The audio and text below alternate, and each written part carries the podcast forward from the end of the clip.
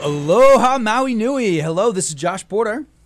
And Jason Burkhardt. Welcome to the Solar Coaster. It's episode ninety-seven, Jay. I think that's about three away from uh, our triple digit uh, uh, countdown, our triple digit ar- yeah, it's arrival. Going to be many, many years until we add another digit, isn't it? Yeah, it's going to be like, yeah, it'll be a long time. What is that, ten years? That's a long way out. Something like that. So very okay. good. This is episode ninety-seven, uh, folks. We're really excited about this. Uh, this is uh, actually with a really interesting fellow that I met in uh, in Canada a few weeks back in Toronto at this uh, this conference called Globe Global Capital. His name is Tim Peterson. He's from Ontario. He's from that region. He's from a company called Global First Power. Now, Tim's a really remarkable fella, and he's involved with S M Rs. And that, that was a term that I hadn't been acquainted with at the time, but S M Rs, Jay, do you want to explain what that is?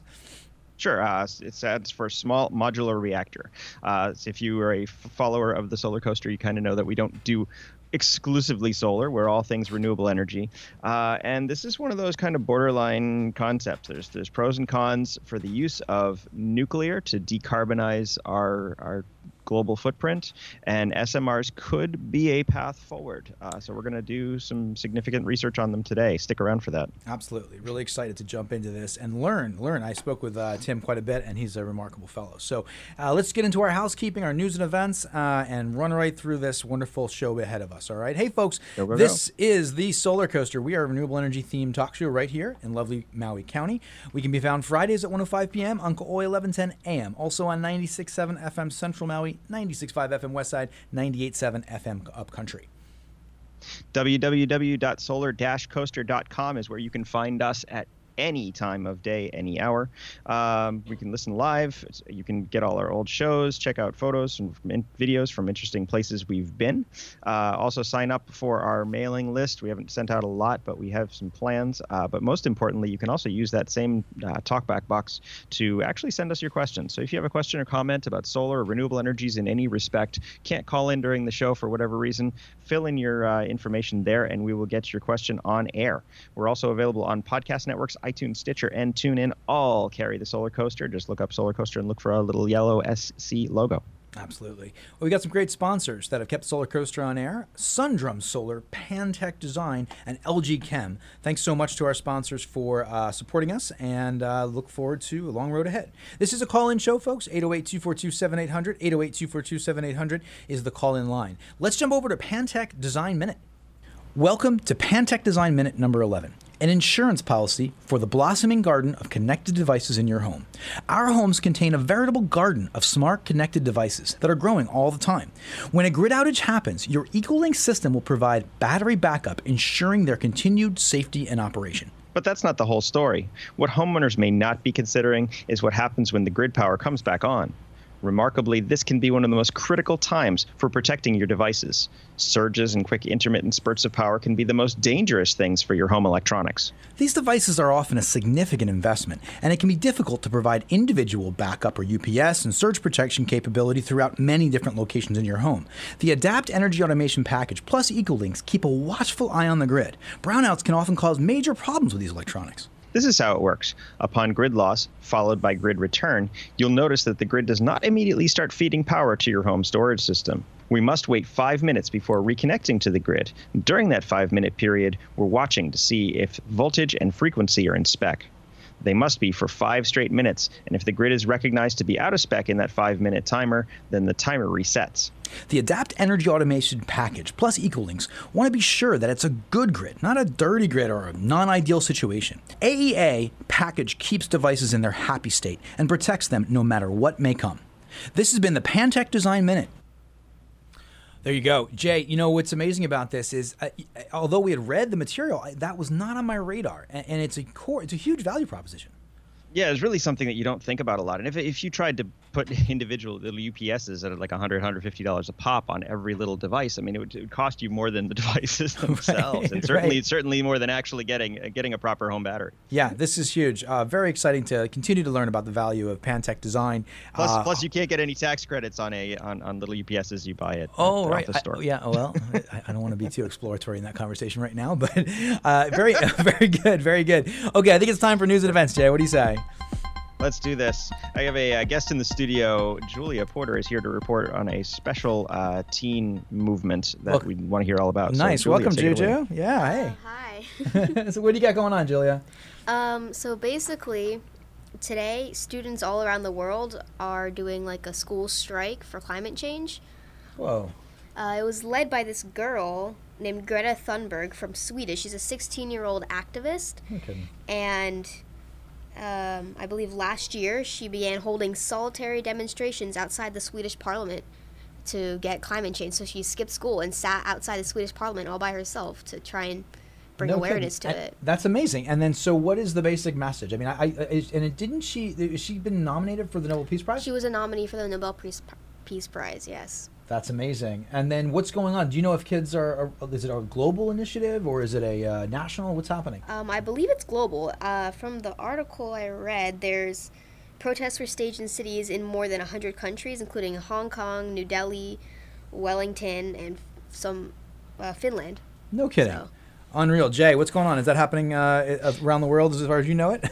You know, I, I haven't seen anything uh, in Japan lately, and everybody knows I keep close ties there. I haven't seen anything about that. There, I do want to ask you a couple of pointed questions. I mean, does it, do you or do you and your friends view this as a nice, easy reason to get out of school for the day, or I mean, how much how much do you care about this, and what is it on your radar? I mean, I, we know you care personally, but I mean, your friends, et cetera.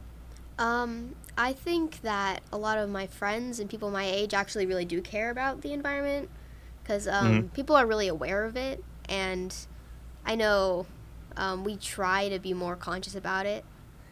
And I'm mm-hmm. pretty sure, I mean, we're Hawaii's not in school today because of spring break, but I'm pretty sure if they were, a lot of people would walk out to try and bring awareness towards this. Last question here. Do you feel like you missed an opportunity not being able to walk out of school? I actually do. I really, I really wish I was in school so I could have been able to participate in this. Okay. Well, you can still go down to the government buildings and, and put up some signs. Yeah, true. Let's go down there after the show. We'll see what we can do. Okay, so, thank you, Juju. Like really appreciate it. Uh, it was great to hear that uh, your generation's perspective on what's going on. It's pretty cool, right, Jay? I mean, the fact that you've got a sixteen-year-old that uh, started this initiative a couple of years ago, and now it's become like a global trend. I mean, these things happen occasionally, right? Where it's like yeah, I've I've I've actually read a little bit more about her, and I guess she has she's been diagnosed with some um, Asperger's, et cetera. And she she tends to be an an over worrier. Like she can't shut off that part of no her kidding. brain, and so she's some. Someone quoted it. I, I don't remember who said it, but someone, she weaponized her disability. Oh, what an amazing concept! But it, yeah, that really, really cool. And her parents let her do it because she's she's instead of just hiding in a room and crying about it, she's actually going out and, and doing something about it, which is which is fantastic. That's remarkable. So I want to learn more about. Let's this. Let's get behind that. Yeah, well, oh. I, I want to get her on the show. Absolutely. Uh, okay, okay, I'll go to work try to find her. Okay, um, so Pretty shall good. we jump over to some of our news and events, Jay?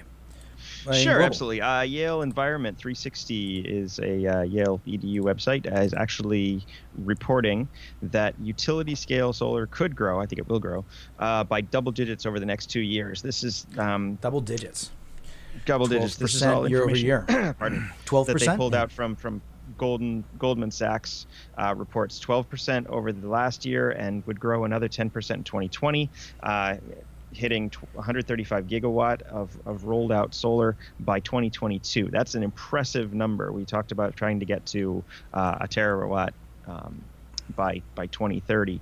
Um, it's it's a difficult proposition, but this is actually not a bad not a bad growth line. We're going from, from one hundred eight to one hundred nineteen to one hundred thirty-five over the next three years, or the, considering last year. Right. So we're seeing, okay, well, I mean, it's uh, just being able to hit one hundred eight gigawatts in, uh, in what was it, in eighteen, I guess? Uh, that was that was twenty nineteen. That was nineteen. one hundred eight was twenty nineteen, yeah. That's projected, so, I so suppose, right? Will project, capacity will be one. Okay. The next two years are projected, but it's it's significant growth over over those years. Very well, cool. Very, very cool. Great to see some growth in that. And then uh, I don't know how we're going to be able to do that, get the multiplier we need up to get to a terawatt, but I mean, it's... Uh, Uh, well, that's some. That's part of what we're talking about today, isn't it? So let's move on. Let's there. move on over to the M I T Technology Review. Okay. And they have a new safer nuclear reactors that might help stop climate change article. Um, the, the nuclear reactors are a um, fission nuclear reactors. Now, we talked about fusion previously, uh, and if you'd want to get more about that show, certainly go to the solar dash coaster dot com website and listen to that particular show because we did get to talk to uh, all the folks at ITER. Um, which is the large France uh, fusion research project. Um, but this is traditional, what we consider traditional nuclear fission energy, but in kind of a different form factor, and certainly in a different um, the research group. They, they they call them, what, Category four now, reactors, which are not using water to circulate the right. heat. Uh, right. They're actually using either either um, a liquid metal or, or sodium. Um, I think there was a just liquefied salt uh, as a, as a um, yeah large-scale sodium-cooled reactor um, to um, to circulate the heat away from the actual fuel. They're also being able now to use what would have been considered spent fuel as more fuel. So there's less um, actual nuclear waste coming out of these reactors at the end of their their life cycle. Um, There's a lot. There's been a lot of progress made in, in the technology, uh, and finally, they're actually making them significantly smaller. Generally speaking, a nuclear reactor would have to be a terawatt, or I'm sorry, yes, yeah, terawatt, a, a gigawatt in size. One, no, one, no, it's one thousand. Oh, a gigawatt, megawatt, it's a gigawatt, um, a gigawatt in size, which is actually much too large for an island like ours. Um, we our reactors generally run in like one hundred megawatts or so. Um, so so it would be entirely too much power, and the financial requirements are much too much too significant. So this is a for, type for us of, to undertake. This is one type here of, of fission. Mm-hmm. That it's a larger scale, kind of more conventional type of fission, but the, the cooling mechanisms are different, basically. That's what I'm hearing, right, Jay? Yep. Yeah, cooling mechanisms mechanisms are different, and actually there's some interesting ones. Uh, they're actually going with a helium-cooled high-temperature reactor ah. that will, um, that again, like like the fusion situation, it actually cools itself even when there's a complete loss of power at the station. So if the pumps all shut off and everything, it will sit there and cool itself, instead of having like the Fukushima issues where they, they lost power to the reactor coolant system, and that causes caused the, caused the meltdown. You know, this uh, the um, issue of water uh, being a coolant, it also affects the geography of where you can put these systems, right, Jay? So it's like, you know, you'd have to be near the water effectively to be able to cool the older the, the coolant system types. But with these other types, you can move them in different right. locations. Correct. You can put them pretty much any, anywhere you want. Um, the the the coolant water is is not exhausted from those old systems, but they, they do use a heat exchanger system. So there's water inside the system that is actually radioactive because it comes in direct contact with the uh, with the fuel rods. But then they circulate through a heat exchanger and use non-radioactive exhaust water um, to to cool the system, and that's not required anymore. So you can basically drop these in, um, and we're going to learn more about that when we bring in our expert. But it's right. really interesting that M I T Technology Review um, is also focused on it. I mean, it seems to be a lot of conversation about nuclear um, all over the world, because yeah. we're simply not making enough progress with solar and stuff alone. And, the, and there's the conversation that, that shutting down even our existing nuclear infrastructure prematurely is really not a good move. We saw that happen in Germany, where they shut down all their started shutting down all their nuclear reactors, and their carbon footprint actually skyrocketed. So we just got a text message from Lloyd Fischel. He's asking about the cooling of the water. What what Jason had just said was that there's a heat exchanging system, and there's no. Um, so that's the old no, style system. That's the old style system. Yeah. Okay. Yeah, so this article here, system. Lloyd, if you'd like to take a look at it, is M I T Technology Review, and it discusses this particular uh, area of uh, fission, and uh, you'll yep. be able to read about their coolant systems within. Yeah. That the, the the specific title is the new, comma, safer nuclear reactors. Yep. So you can look that up, um, but do check it. Do check it out. I mean, it's it's it's at least worth the conversation to see if this is something that can be done. Uh, they are, like I said, they're much smaller uh, form factor, so you can get them in one hundred, two hundred megawatts as opposed to a gigawatt, right. which is much more apt to, to use in the islands. Um, but of course, we have a lot of legal.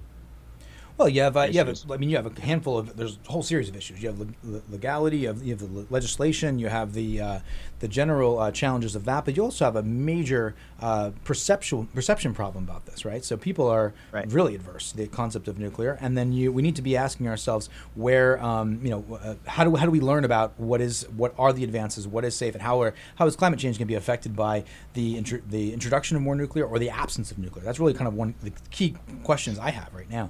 Um, Jay, yeah, do you definitely. want to touch on um, the, uh, the the Bezos and some of the guys that are funding uh, the That's various already, approaches? It's, yep, it's already on my screen yep. over here. Um, why Bezos and Microsoft are betting on this ten trillion dollars energy fix.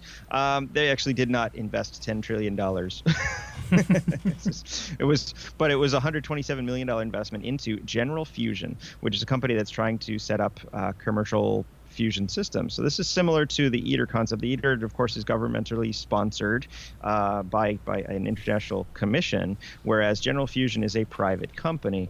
Um, Jeff Bezos, Microsoft, and many others have invested um, one hundred twenty-seven million dollars to um, this physicist's new venture. He used to work for, who did he work for? Um, I don't remember. He was a, a laser printer company. Mm-hmm. And as a physicist for, for laser printer toner, uh, Michael LaBerge. And he quit that job in two thousand two and just decided, you know what, I'm going to make fusion my thing. And he started this this company to specifically make little tiny fusion su- suns. So it's been a process, and they're not there yet. They're they they've say they've made all the components, like individual components of their reactor. They've got functioning in like laboratory conditions, but they have yet to actually construct a functioning reactor. Uh, that's going to be happening over the next five years. So the so, timeline for this is still pretty long. So okay, so this sounds like one of the sideline experiments that uh, Mark Henderson was kind of adverse to. He's saying, look, we should pull all of our resources, focus on the ITER project, and get that up and running as soon as possible, which is about four decades out to commercial, right? And then um, yep. this is a, how much money did Bezos uh, put into this? one hundred twenty-seven. one hundred, oh, it's right on top, yeah, one hundred twenty-seven million. So they're out there seeding the, it sounds like they're seeding these kind of smaller experiments as uh, maybe long shot opportunities, right? But I mean, so this is just another type of an example, but this is actually fusion. This is, uh, you sure. know, uh, yeah, a sooner approach and, to fusion. And, and and Mark, I mean, to his credit, he wants he wants to make this thing available. He wants to make the technology available for everybody, but there are other ways to do this. Um, ITER is using a uh, magnetic containment field, whereas... Right. Um, some of these other reactors are actually using like a liquid metal where they um, inject the hydrogen and then actually pressurize it with with cylinders, which I thought was it was unbelievably interesting because I don't see how you can get that much pressure out of out of some little hydraulic cylinders. Um, but I'd li- I'd love to be educated. Please please tell me. Um, so there's a lot of different ways to try to go about this. Um, Lockheed Martin has a project that they claim will fit in the back of a truck. Uh, yeah. This is I mean, more of the S M R stuff. Right? Can, can you imagine going to Costco and loading up your fusion generator? So I just I just bought this at Costco. Um, so so and that's that's that's really really impressive that they could possibly can bring it down to that scale. So so ITER is very much the large grid scale centralized power distribution system, and these other projects I see as as kind of your distributed energy options. Mm. Mm, okay. And there may and there may and there and there most likely be a place in the market for both because you're not everybody's going to need. I, we honestly, again, we don't need we don't need a nuclear fission reactor of of a gigawatt size on Maui. We certainly don't need a fusion reactor of, of gigawatt size on Maui. Uh, it's it's it's pretty much the same. You really same you realize you just we, said we, nuclear we need... reactor on Maui on air to thirty thousand people, Jay. you're, you're, you're looking I, for some calls. I did. I would love some calls. Call in. Let us know what you think. Um, we're going to have these people on air, and that's the reason why we do this is so we can have the conversation. Yeah. But I'm saying we don't we don't need something of that size. Right. Is right. the issue just from a sheer mathematics um, standpoint, right? So this is where yeah, the S M Rs I mean, even, even projecting play. For population, like the worst case population growth, we're not going to need that much energy here. So yet. to give Jay, can we jump over to this uh, World Nuclear News? Did you see this one about the Canadian process a little bit here? Sure. Yeah. So, you know, uh, folks, part of this, uh, the genesis of this conversation, initially it was uh, our conversation with Mark Henderson at Fusion discussing, and he had brought up that that that fission was a, a critical piece of the puzzle getting us to fusion, right? And then from there mm-hmm. we started to talk with some other folks, and I met these uh, a, a, a working group in Canada at this Globe Series Capital event, and one of the big, the, the, the Canadian government was is working on uh, creating the regulatory, regulatory environment to uh, catalyze what's called these S M R industry, right? The small modular reactor. reactors. Mm-hmm. And the and the and the the uh, the low-hanging fruit, or the opportunity to be able to develop this industry uh, to create these safe small uh, uh, nuclear reactors, and that's what they call them, right? Is to go after very high cost of energy uh, endeavors, like the mining industry. The mining industry across uh, uh, Canada tends to be uh, in remote locations where the price per kilowatt hour that's that's generated by diesel, by shipped-in diesel, is extremely high. So we're acquainted with energy. Sounds in familiar. This, well, yeah, we're in the thirty-six cents a kilowatt hour range right now in our world here in Maui. But imagine being up in very, uh, very high latitudes uh, in remote regions of Canada where shipped-in diesel actually, it's more almost like a military cost. Uh, it can be up to a dollar a kilowatt hour, even even north of that, right? So you've mm-hmm. got a great opportunity uh, to be able to uh, create cost savings, create efficiencies in that industry. And there's a big appetite for that, right? So you have a, a business case. Now, you also have a G H G problem. All of that energy that's being used to extract those ores and, and minerals from the from the earth, and whichever types of mines they are, is uh, it's, it's effectively really heavy pollutant stuff, right? And so if you can mm. go in there and you can create a new form of energy. Now, it, and, and wind is, is problematic because it's so windy, and solar is problematic because of, you know, the environment that you're in, right? It's difficult to have, uh, you know. Uh, there are there some depending on how north you are, there might be months of the year where you don't get any solar. Exactly. So like, what are your opportunities? Is it geotherm? Is it geothermal? Is it something, you know? And, and S M Rs are, are are focusing in on this. So this article here in W N N, which is World Nuclear News, uh, talks about the Canadian government's uh, involvement in trying to catalyze really an industry around S M Rs, and that's what's exciting. So I would encourage people to check this out, because this can really give you a sense of how this may get off the ground. Yeah, absolutely. And this that's that is part of the biggest problem that I see with S M Rs, is that they're still um, they, they don't have any wide scale adoption anywhere, which means the costs are extremely high. A lot of these little startups in S M R have have honestly failed uh, because although they had some initial agreements for purchase, they were never able to uh, get any additional customers. The market is generally hostile. So as you start talking toward nuclear fission, everybody kind of walks out of the room. And and so they, they haven't been able to, to take advantage of any economies of scale yet. Okay, let's jump over to some of our, uh, so let's get some solar and some wind into these conversations. We're going to get a call in shortly. Um, Jay, yep. Which one would you like to tackle here? Do you want to talk about what's going on with uh, California, or do you want to talk about Tesla? What, what's your what's your take? Oh, let's always talk about Tesla. I love Yay, it. Tesla, Tesla. Last night. Okay, so the, the last, well, it's the last, it's the last letter, right? Um, Tesla's Model Y. Oh, you get to say is, the word. has just has just been announced. No, this is this is like the worst kept secret of Tesla. Tesla tends to, tends, tends to keep their secrets when they want to, but everybody knew this was coming for many many years. Um, and it is it, the Model Y finally wraps up. Uh, Elon Musk's longest running joke, which is the S three X Y, spells out the word sexy if you look at it Yay. With your eyes crossed. And that, yeah. and, and Ford, so, so, of course, so it stymied the, the, the three, right? And he had to go had to right, go to yeah, they, E they, to three. Had to go. Or three well, to it's a little it's a little lead speak, which I can see. Yeah, I can see him him doing that. Uh, but yeah. so so the, it's a it's an S U V like like the Model X, the, with the The, the one with the, the gull wing doors, um, what are they called? Falcon the doors. X, the Falcon um, doors, yeah. Yeah, the Falcon doors. Uh, but it is smaller. It's much more like the Model three in, in pricing, where it's actually going to come out at, at forty-seven thousand dollars for the long-range version, and then the shorter-range version is going to come out under forty thousand dollars, uh, base cost, of course, yeah. um, later on in, in the following spring. Um, so this this... is going to be out there. You're going to start seeing more of these, and they're hoping that. Uh, I said they're going to they're going to sell of, more than the X and uh, S put together. They see this as a real volume together, yeah. sell, right? Yeah, was, uh, that's that's what I'm thinking. They're they're hoping that this is going to be the volume seller, like the Model three was uh, for for sedans. I mean. Um, We as Americans tend to buy S U Vs an awful lot as, yeah. as, a, as a purchasing body. And so it's something that they're really, really, really looking forward to getting out there. I'm just hoping that they can produce enough and that they don't have quite the uh, the issues. You know, what I noticed here, I, I saw this. Perf- the, they have a, the, there's a, the graph out there: standard, long, dual motor, all-wheel drive, and performance. The performance, two hundred eighty yep. miles range. This will be launched in twenty twenty. one hundred fifty mile per hour top speed. Are they are they are they increasing these top speeds? I don't remember seeing one hundred fifty before in any of these cars. And then you have a zero to sixty at three point five seconds. You know, a sixty thousand dollars price tag. So pretty exciting, attractive car. It's going to be supposedly the safest uh, car of its type by uh, by far on the road. So very uh, yeah. I mean, congrats to Tesla, I guess, right? I mean, safest it's awesome. S U Vs typically aren't the safest cars, and they roll the rollover risk is quite high. Going one hundred fifty miles an hour doesn't sound like a good idea. I think if you put six, uh, what is it, a sixty or how one hundred kilowatt? How many kilowatt hours they chucking in the uh, the little the base there? It's pretty stable because it's low and uh, really low C G, right? Sure. Yeah, absolutely. And it's, it's, it, those batteries are very heavy, and it is way down the bottom. Um, but it's kind of interesting that the thing exists at all.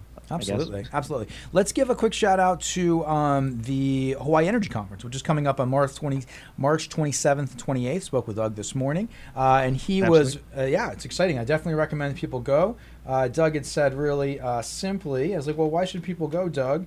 And he said, uh, hang on one second. He said, where else in history will you be able to see the president of the California Public Utilities Commission one day and the chair of the California Energy Commission the next while staying on Maui? So uh, there's your pitch yep. uh, to come and enjoy Absolutely. the Hawaii Energy Conference. I, I, I, do, I do want to point out that if you think that it's, it's just on a Maui event, uh, this was formerly known as the Maui Energy Conference, and it has since grown significantly. Yeah. This is this is the biggest event in the state for energy. Um, not just renewables, although that's what everybody wants to talk about. That's pretty much the only conversation these days. But it is the big show. So Absolutely. make a point of going down if you have any interest. Absolutely. Okay, we're going to uh, go to our commercial break now, Jay, right? And then we're going to come back with yep. Tim Peterson from Global First Power to learn about S M Rs. PanTech Design is ushering the world into a new age of home energy automation through the convergence of smart home technologies and renewable energy management. Unifying solar energy production, intelligent energy storage, and smart breaker technologies with smart home devices, PanTech Design's complete home energy automation suite incorporates unprecedented control of lighting, shades, climate, security, hot water, electric vehicle charging, and many other systems. Contact PanTech today at pantech design dot com. Sundrum Solar is the manufacturer of a revolutionary thermal collector that fits on the underside of your standard P V panel to maximize energy capture per square foot. The Sundrum Solar Hybrid P V T system, combined photovoltaic and thermal, holds the world record for peak efficiency, capturing an astounding eighty-six percent usable energy. Learn how Sundrum Solar vastly improves electric, heating, and cooling economics at sundrum solar dot com. All right, those are our wonderful sponsors. Thank you so much for keeping the Solar Coaster on air for ninety-seven uh, glorious episodes. We're here with uh, Tim Peterson from Global First Power. Tim, can you hear me okay? I can hear you perfectly, Josh. Thank you. Hey, welcome welcome on board uh, the Solar Coaster with us. Thank you, Tim, for joining us. Um, so, uh, yeah, we wanna, we're really excited to hear about this. Obviously, this discussion is starting to kind of um, find its way into renewable energy spaces. We're starting to learn about the uh, the effects and the and the, the really kind of critical nature of climate change. And then uh, nuclear energy, uh, fusion, and the conversation of fission and new fission starts to become very, very relevant. So we really want to get a sense for uh, who you are, what your background is, and then kind of dig into this conversation of fission, understand why it's important to talk about. So why don't we just start from the beginning, Tim? Well, uh, Josh, I'm happy to tell you about my background. Um, I, uh, uh, I've been in, uh, a businessman, uh, started running a family business when I was twenty-four, and um, haven't looked back. Uh, was spoiled by that experience and have either started or managed companies myself ever since, and have been in the venture capital, have participated in um, public companies as uh, president, chairman, head of the audit committee, um, director of several companies, uh, three or four in the mining industry, which uh, has helped me with this project. And um, f- f- eight years ago, I was down in uh, California and uh, met some people who invented a new type of nuclear fuel.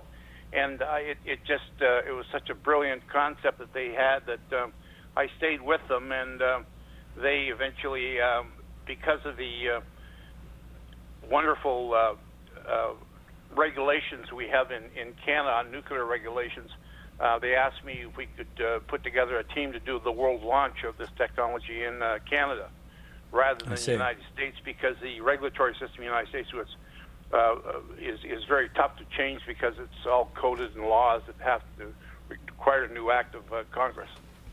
Gotcha. So you've got kind of a more um, more permissible environment in Canada. There's an opportunity to be able to to kind of catalyze or launch this industry up there, and that's what you're up to. And we met actually at a uh, a, a S M R working group at Globe Capital, which was interesting.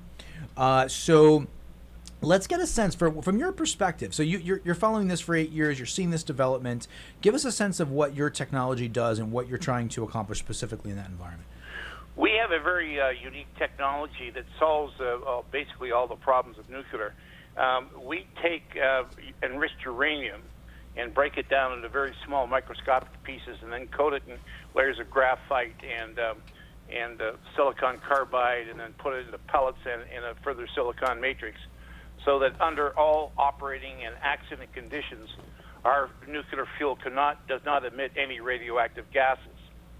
If this type of fuel had been used at Fukushima and at, at Chernobyl, there would be no human fatalities, no human uh, injuries uh, because of it. And it's rather counterintuitive. I mean, right now you see all these big nuclear power plants, and they're huge, big domes of cement lined with steel and lead and to protect, shield uh, people from the radiation. Rather than putting the protection in a building, we put the protection right on the fuel. So it uh, it, it solves the problem of radiation. Um, Because of the way the, the fuel is engineered, it cannot be uh, re-engineered for use in nuclear weapons, so we there's no proliferation possibility with our nuclear fuel.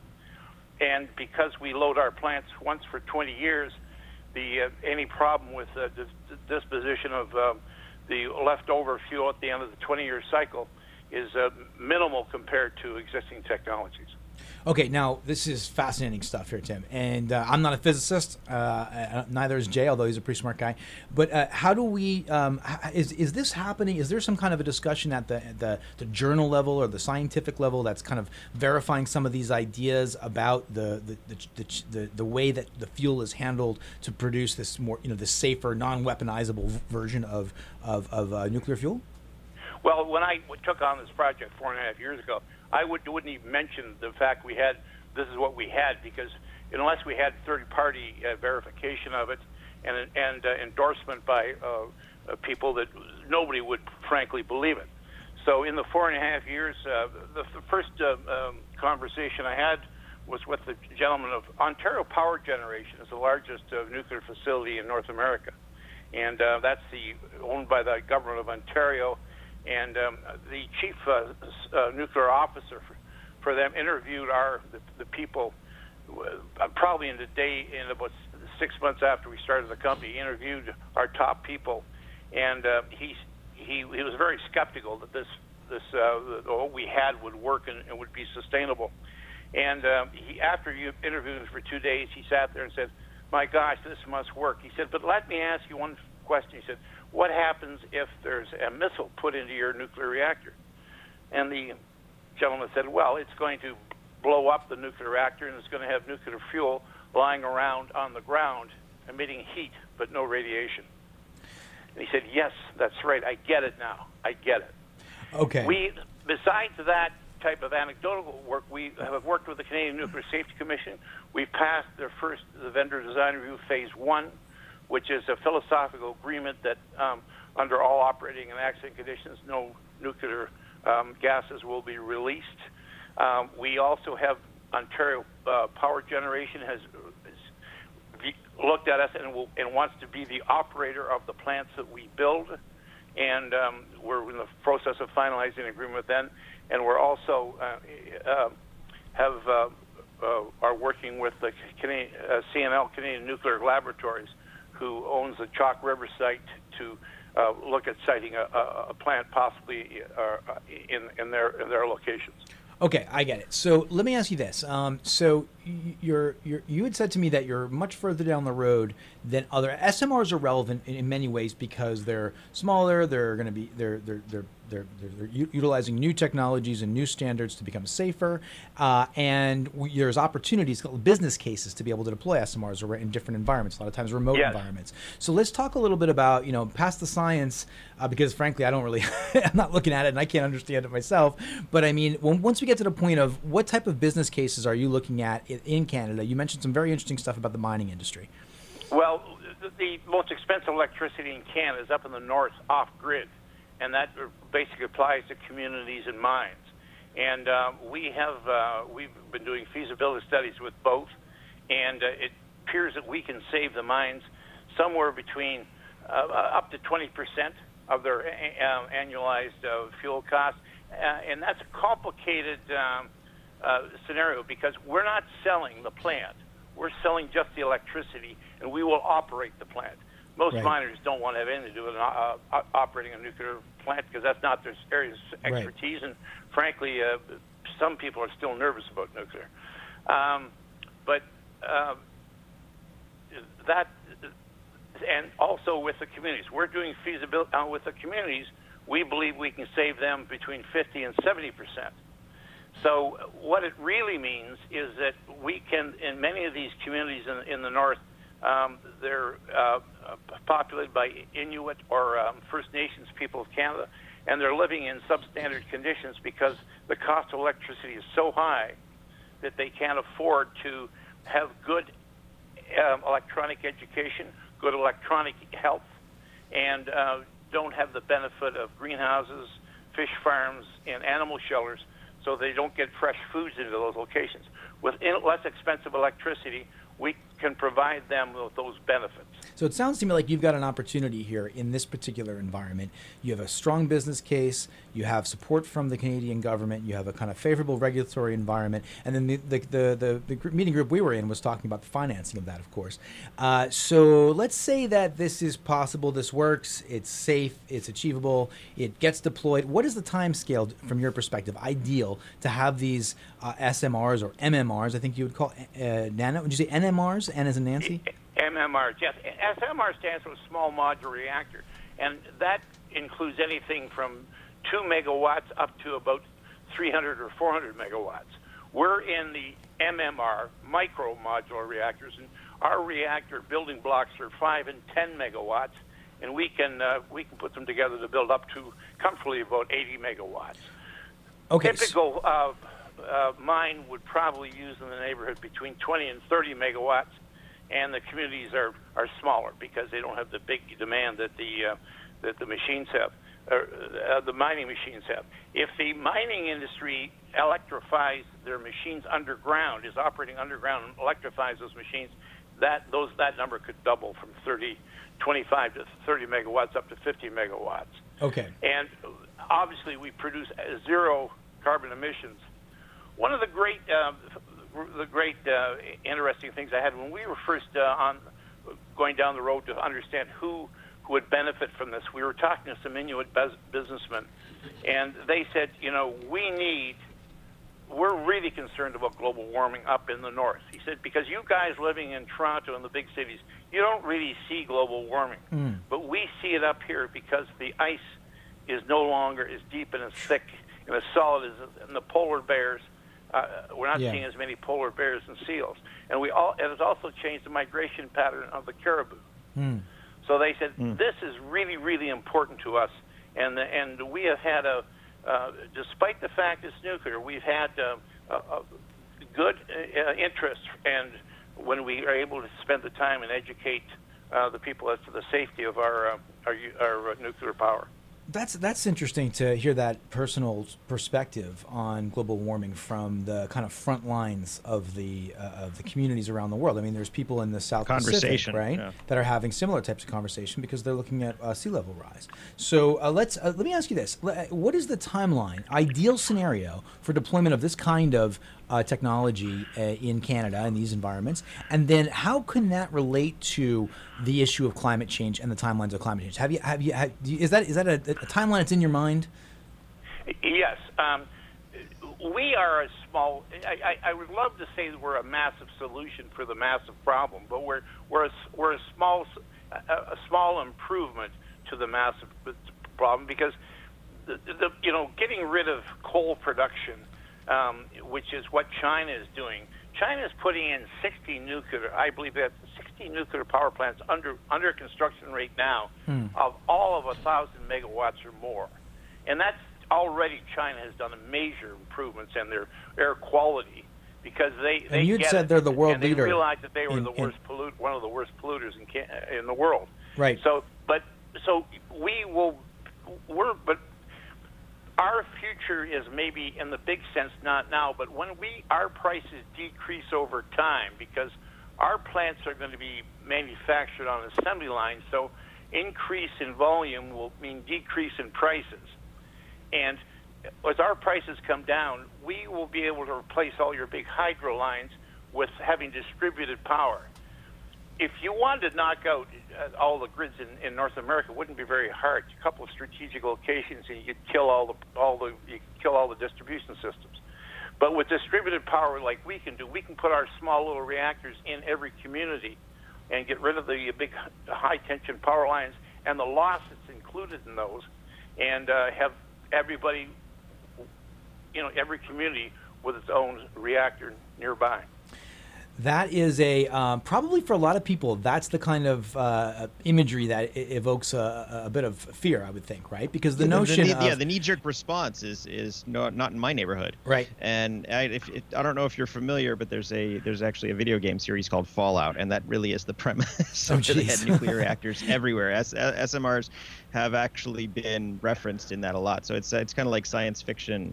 Um, reality imitating well, science fiction. If you don't believe what I'm saying about the fact that our reactor emits known radioactive gases, you're absolutely right.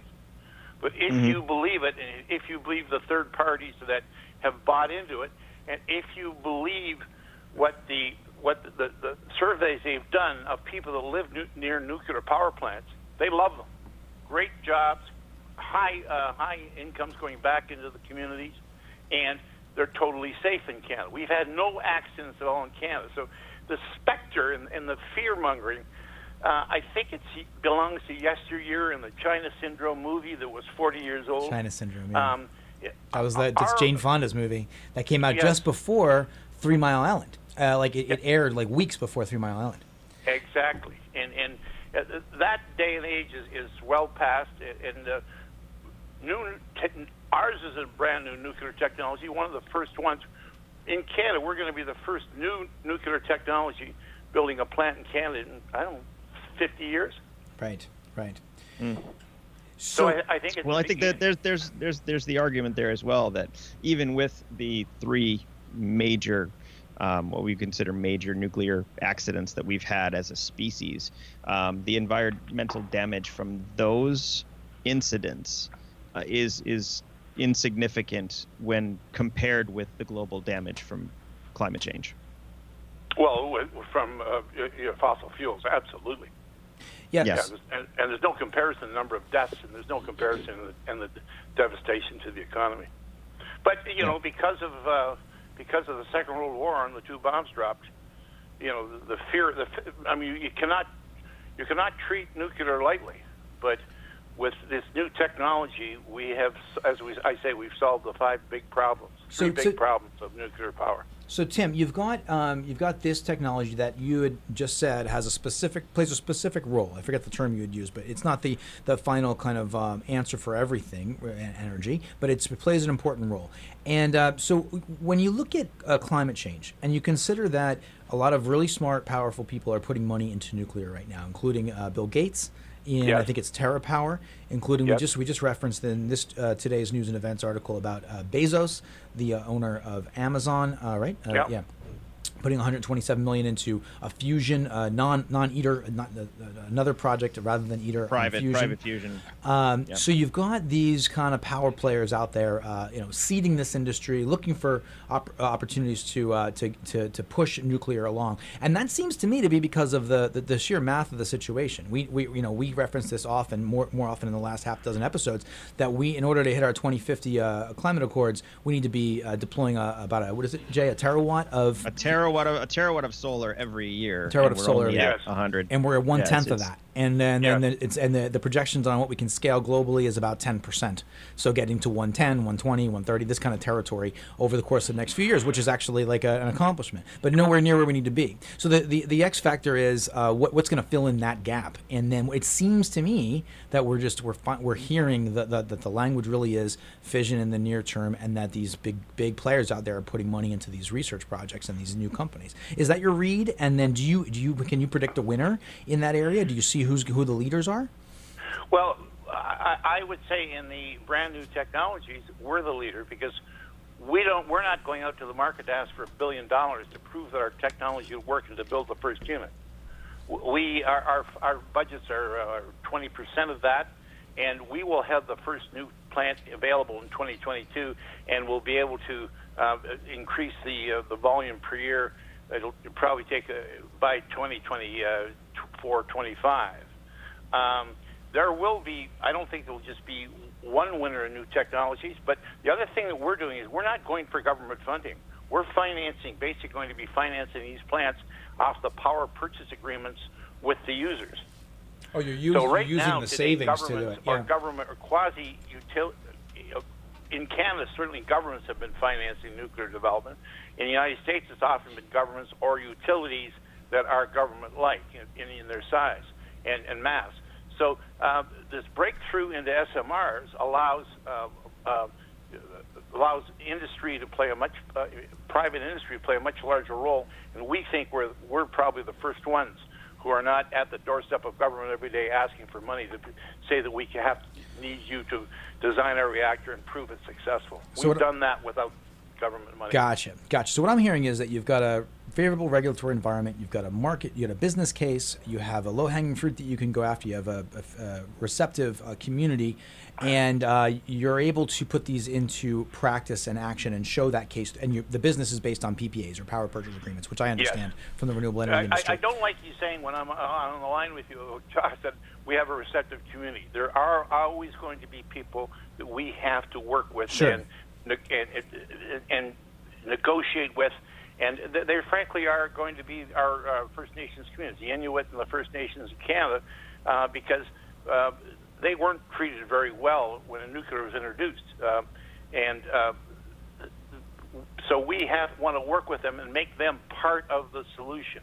Yeah. We will even offer them uh, pieces of equity uh, in our company or and or pieces of equity in the local installations that we do, because we want them to benefit from this power and fr- from the being part of the management team of it, and, and to bring it forward. So you know, this is a very uh, delicate, it, very delicate road, though, Tim, because I I, you know, I, yes, I scanned I scanned through some of the journal articles on nuclear over the last couple of days since we started talking, and there's uh you know you'll, you'll see titles like uh, how Indigenous communities have been impacted by nuclear in the past, and they're the frontline victims of of, of of nuclear problems in the past. I've seen these kinds of things, right?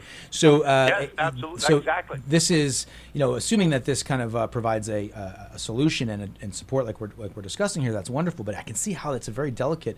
A road to traverse, uh, but the, my question was more in terms of you, you. Let's say this works over X period of time, like you said, three to five years. That is a very aggressive timeline. It's a very powerful tool. Um, then, is it possible to take that business case and then bring that to other environments outside of the regulatory uh, umbrella of Canada? And you had mentioned how you would do that, which I thought was really interesting today. Well, thank you. Uh, yeah. Um To get this approved in Canada is going to take approximately six years, and to get this improved, uh, approved in, in the United States, we, they estimated it was going to be twelve years. That's why they came to Canada. If, if um, uh, to, to to get the, the first uh, uh, uh, uh, uh, company to do that, and fortunately, the Canadian Nuclear Safety Commission, which is the people that um, they don't give a stamp and stick it on your reactor and say, "Hey, this is a." Approved to operate. They give you a license to operate, and they keep come and check on a monthly basis uh, whether you're operating within the parameters and conditions they've set out for you. So it's a mm. bigger, very rigorous process to get approved, and it's a very rigorous process to maintain your operating license. So, um, and that's why they have such a great credibility around the world. Once we have that body of knowledge with them, and they have done all their, their, you know, tire kicking and questioning and observing and testing of our statements, then we think that other uh, juris, uh, jurisdictions around the world.